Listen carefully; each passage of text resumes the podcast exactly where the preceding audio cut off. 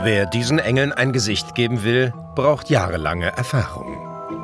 Feingefühl, also man muss malen können, man muss mit der Farbe umgehen können. Also generell eine ruhige Hand. Sechs Wochen lang haben sechs unterschiedliche Gewerke an diesen Weihnachtsengeln gearbeitet. Als grünhainichene Engel sind sie weltweit bekannt. Ihr könnt sie an den elf Punkten auf den Flügeln erkennen. Hergestellt werden sie seit mehr als 100 Jahren in Grünhainichen, einem kleinen Ort im Erzgebirge, anderthalb Stunden von Dresden entfernt. Aber was macht die Engel so besonders? Also einerseits, dass sie vom Design her eben wirklich zeitlos sind und mit ihrer besonderen Anmutung, der Kindlichkeit und Unbekümmertheit haben sie offensichtlich die Leute erreicht, die Herzen der Menschen erreicht. Rund 2500 Figuren sind bis heute im Hause Wendt und Kühn entstanden. Sorgsam gehütet wird der Musterschatz mit Modellen und technischen Zeichnungen. Walt Disney war früher ein Fan, das schwedische Königshaus gehört noch heute zu den Sammelnden. Die Nachfrage ist groß, aber warum wird immer noch alles per Hand hergestellt? Handwerk ist seit Firmengründung das Mittel der Wahl. Also es wird einfach hier in Handarbeit gefertigt und es könnte auch gar nicht anders gefertigt werden. Also man kann mit Maschinen einiges machen, aber eben niemals diese Detailliebe und ja auch diese Seele den Figuren mitgeben. Das geht nur aus Menschenhand. Warum die Weihnachtsengel auch eine Geschichte von starken Frauen und Emanzipation erzählen, dazu später mehr.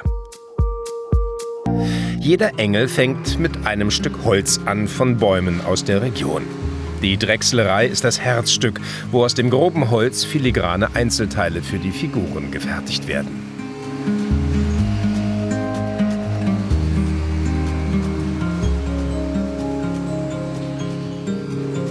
Jede Engelfigur besteht aus 14 Elementen, je nach Instrument, das die Engel in den Händen halten und Ausführung auch mehr. Holzspielzeugmacher ist ein eigener Ausbildungsberuf. Also man sieht wirklich bei uns das erste Mal, wie aus kleinen Einzelteilen eine ganze Figur entstehen kann. Und das ist eben das Eindrucksvolle und das Spannende dahinter, weil man wirklich, man sieht am Ende des Tages, was man geschafft hat. Gegründet wird die Firma 1915 von zwei Frauen, Grete Wendt und Margarete Kühn. Damals eine absolute Ausnahme. Später bestimmt Grete mit ihrer Schwägerin Olli die Geschicke der Firma und das über mehrere Jahrzehnte.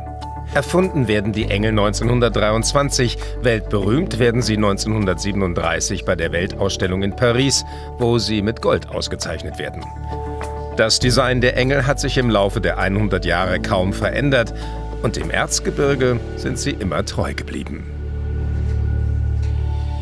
Also es sind natürlich, man sagt so Tüftler, ne, und die versucht haben, eben was Neues zu schaffen oder eben was Neues zu, äh, zu kreieren. Meine Großtante, der wird auch nachgesagt, dass sie, wenn es jetzt irgendwie äh, nachgemachte Produkte gegeben hat, dass sie dann immer gesagt hat, ach, da fällt uns schon wieder was Neues ein. Also immer wieder Innovation sozusagen durch neue Ideen, das, das ist schon hier auch irgendwie beheimatet. Aber diese Verwurzelung, also diese Heimatverbundenheit spiegelt sich natürlich auch ein Stück weit wieder.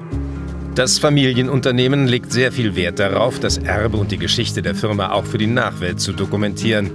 Die Innovation von Grete Wendt?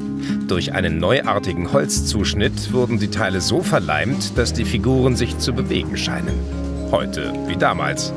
Die zusammengesetzten Engel werden lackiert und dann von Hand bemalt. Das ist eigentlich sozusagen der letzte Arbeitsgang, in dem ich dann de, den Engel das Leben einhauche, sprich, dass ich das Gesicht drauf mal. Und wieder ist ein grünhainichener Engel unsterblich geworden.